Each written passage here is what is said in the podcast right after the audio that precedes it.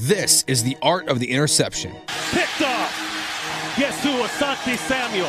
If you're looking for unfiltered storytelling and cold, hard, but truthful facts, this is the podcast for you.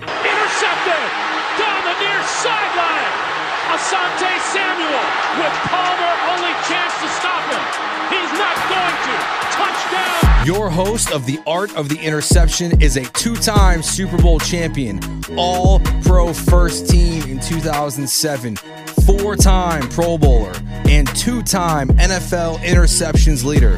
Here's your host, Asante Samuel.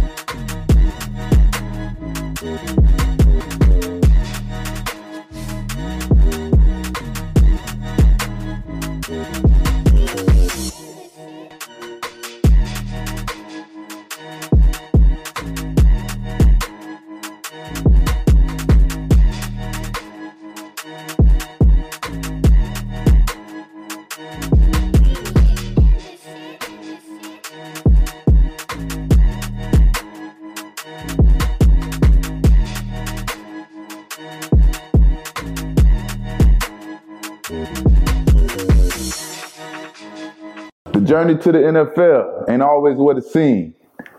It ain't easy as it looks. You know, some of us have to take the unconventional route of doing things the unconventional way to make sure our name gets seen and we get heard. Imagine having to take the difficult route. So my journey to the NFL, first, I was a quarterback. I mean, I was a hell of a quarterback, played quarterback my whole life. Everybody known Asante Samuel for playing quarterback. And um, my junior year in high school, we got a new coach. You know, first time in the history. Boy, not I, I, I won't say the history, but we had a white coach. It's like wasn't known for having a white coach at our at our school, predominantly black school, and um, you know, he brought a little knowledge and he brought a little uh, respect to the game, and um, getting us to college is what, what, what it was about. And that was his main objective. So, you know, he came to uh, uh, Boyd Anderson High School and he had this thing of changing everybody's position. Now, mind you, I was a hell of a quarterback. I led the county in passing. It was me and Ryan Snyder. I think I had like 1,800 yards in one year. And um, he was like, man, if you want to go to college, man, listen to me. And um, he changed my position to defensive back. So I played defensive back, you know, made a couple big hits, couple big plays, and made a name for myself. You know, was out there running around, being an athlete. And um, you know, come my senior year, I had a I had one scholarship, and it was to Hofstra University. If you're not familiar with that, it's in New York. Wayne Chrebet went there. So I was going to Hofstra University. That was pretty much my only scholarship. A Florida boy, got to go to New York in the cold. And um, got his All-Star game, the Broward versus Dade game. And um, Coach Cox from University of Central Florida comes up and asks me, do I want to go to UCF? And I'm like, yeah. I, I didn't know too much about school. They had Daunte Culpepper at the time. And I'm like, yeah. I take my visit to UCF, obviously. I go to UCF. Now, here I am at UCF. New experience. Um, you know, a lot of talented players all over the world obviously go to college and Division One college, so you got to compete. So I get to college. Our coach got this thing called the production chart. So basically, meaning everything you do will be charted down and you have points for for your production, whether it's a tackle, pass breakup, interception. You know, maybe if you get the ball caught on you, you lose points. Um, you know, so on and so forth. For example, an interception maybe four points. You know what I mean? A pass breakup maybe two points, or you know something like that.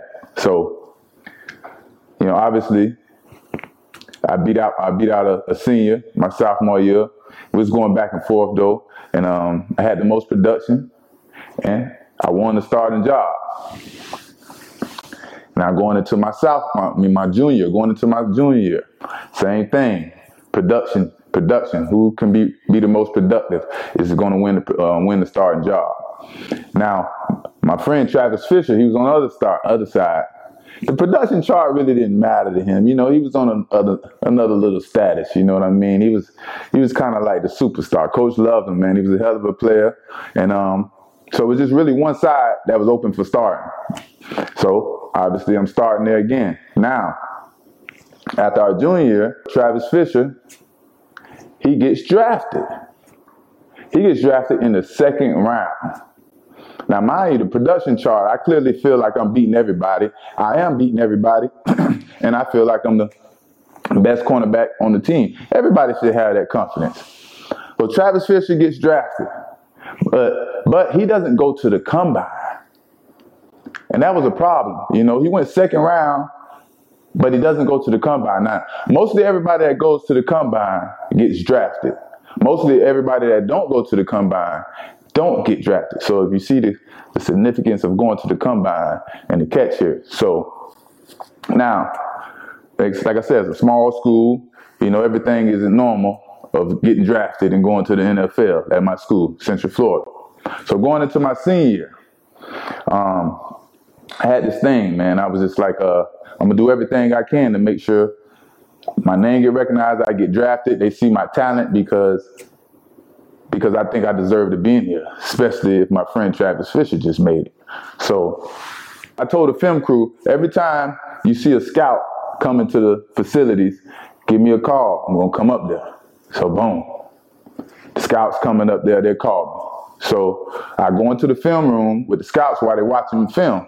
You know, we had a a big time recruit. He was Mel Kiper's uh, top 20, I think, think, at the time.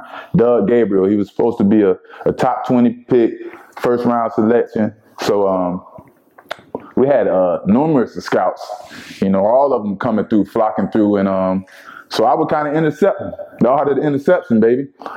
I would kind of intercept them and um, go in the film room and talk to them, and I would ask them the pros and the cons about me. What do you think, or what do you see that's bad about me? What do you think I need to work on? And instantly, all of them would say the same thing your speed. We got you down for a 469. I think I had ran it, you know, ran the 40s uh, going into your senior year. Sometime they got this time from somewhere, you know what I mean? So when they would say that, I was prepared. You know, we uh, played Virginia Tech, Andre Davis. He played wide receiver. He was a 60 meter champ or runner up at uh, Virginia Tech in the ACC. So I remember me and him going one on one down the sideline bump and run coverage, stride for stride. I break it up. They throw it deep. So I would tell the I would tell the scouts, you think I'm slow? Go go pull up the Virginia Tech film and watch me and Andre Davis go stride for stride. So everybody would go watch that film and they would instantly have a different mindset of me. Everything they heard, everything they seen, or was being talked about, they was watching a football player play football in instance. Forget all the chatter. You know, sometimes you got to make things, you got to force things to happen the way you need it to. You know, you need a little help. Your God going gonna do what he do, but sometimes you got to help out. You can't just think it's going to happen.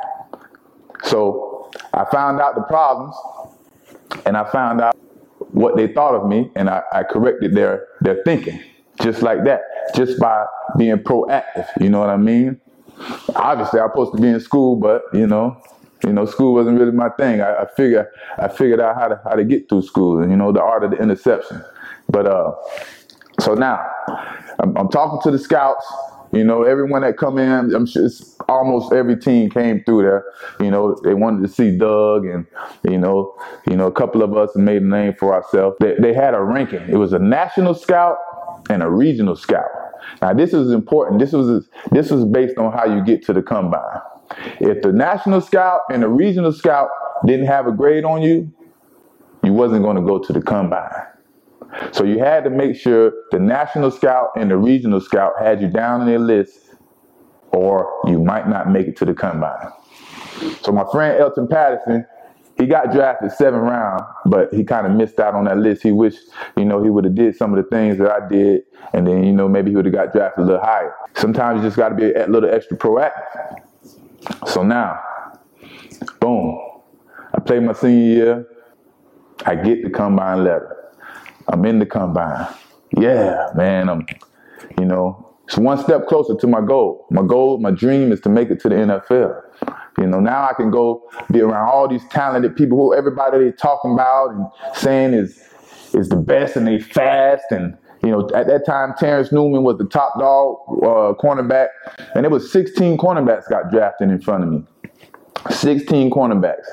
So, you know, I'm going up there. Now it's time to go up there. Man, I go up there, I show my butt off, man. Um, I ran a 4.51 at the combine, but it was, you know, electric time. You know, I ain't dropped no ball my feet. was immaculate. You know, I always had great feet, explosiveness, breaking on the ball, so on and so forth. Now, you know, come back after the combine. Now, wait to see how hot you are, how lit you made your situation. So you waiting for calls and to see, you know, who want to talk with you, who want to get to know you a little better, who want to know your history. So if they draft and invest this money into you, you know, are they really in serious with you? So, um, you know, I had a couple teams. I had Atlanta Falcons. I had Josh McDaniels of uh, New England Patriots. Shout out to Josh. Um, you know, I had uh, probably like one or two more other teams, but not too many. These people were serious. They was coming to work me out every day. I think my first workout came from Emmitt Thomas and um, Mike Mike Beathard. I think that's how you say his name. Mike Beathard. Um, I mean Bobby Beathard. I'm sorry, Bobby Beathard from the Atlanta Falcons. I think he was the president at some time, and, and Emmitt Thomas, you know, the Hall of Fame cornerback. Um, you know, they came to work me out. They was working me out, man, telling me, man, you look so good, man. I can't believe, you know, you're under the radar like this and, this and that and the other. And um, you know, they they telling me, you know, we're gonna take you in the second round. We're our first pick. But man, it's our job gonna be on the line. Are you gonna fight for us, man? Are you gonna make sure that you don't get us in trouble for this pick. And I'm saying, yeah, man, I'm, I'm a, you see, I'm ready to work. I'm a dog, man. I'm a play. Listen, man, get me there. I'm going to do what I need to do, man. I'm going to make y'all happy. You know, they came a couple times. I did all the convincing I did. They convinced me that they was going to take me. I just knew I was going to be Atlanta Falcons. You know what I mean? But every time I seen Emmitt after that, you know, it's all love. But then you had Josh McDaniel. See, a lot of people don't know Josh McDaniel, the offensive coordinator, the offensive specialist, I mean, the offensive genius. You know, he started off at, as, as, a, as a defensive back coach, you know, assistant, or, you know, he started with the defense. So he came down, he loved me. Man, he worked me out. He talked to me. He was telling me, you know, I'm gonna do everything I can to get you there, and he showed a lot of interest, man. You know, he would he would keep going and watch film. You know, Atlanta and New England. These were the teams, you know, that I felt that was most highly and strong on me. So, uh, so now I take me a visit to Atlanta, and now I take me a visit to New England. I'm flying Providence Airport into this state, city. I never been. It's like it's a big culture shock to me. I don't even know where it's at on the map. Now I get there, you know, do my visit. I get in there, Coach Romeo, Eric Mangini, oh man, we see your film, we love you, blah, blah, blah. You know, they're telling me all this and, you know, this and that and the other. And they just praising me and they, they pulling up my film and they showing me. They're showing me knocking people out in college, intercepting the ball, pass breakups, the whole the whole shebang. You know what I mean? So I leave there, you know, go back home, and now, you know, it's time for the draft. You know, I, I did my workouts, I did everything I could do.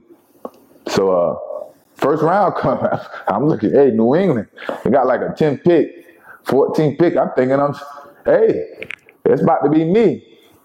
Obviously, that wasn't me. Uh, I had no idea what my ranking was or whatever, but uh, now Cincinnati's calling before the second round, before the third round, or something like that. They telling me they about to take me with the next pick. And they didn't take me. And they called me back. And they like, man, it was between you and this other guy, man. We finna take you on this next pick. I promise you, man, this and that. And then by this time, it's the third round. And then third round goes, they don't pick me. N- neither does nobody else. I am stressed out now the draft is over with. The first day. That back then it was one through three rounds, and then it's over with. I'm stressed. I can't eat. I am panicking. I don't know what to do with myself. My mama is trying to calm me down. And then Cincinnati's calling me again, telling me they're about to take me with their first pick in the fourth round. Now, I'm just letting y'all know the stress we go through, the things we go through. This is damn near about to give me a heart attack at the time. Now the fourth round comes, they don't pick me. So I'm just, by this time, I'm kind of immune to it. I'm just sitting there, with my stomach hurting, my chest hurt, and everything else. Now it's like a 121st pick, 120 pick, something like that. But nobody that's interested in me have these picks. But I'm hearing, I'm seeing something, something saying a trade and this and that, and I get a call from New England. And it said, you welcome to New England. Welcome to being a Patriot, something like that. Something they said. Let me hold, and I'm gonna put the head coach Bill Belichick on your phone. Man, he got on that phone. I man, the movie, the movie Boys in the Hood. Man, when um after the his friend Trey Friend got shot, I'm in the, you know, after after I got drafted, I got on that phone. I'm in the middle of the street. I'm swinging that air. I'm crying. I'm crying. I got a chip on my shoulder instantly. Boy, when I get to this NFL, I'm finna show these fools how they messed up. The art of interception, baby. Pick six. Deuce here. We out.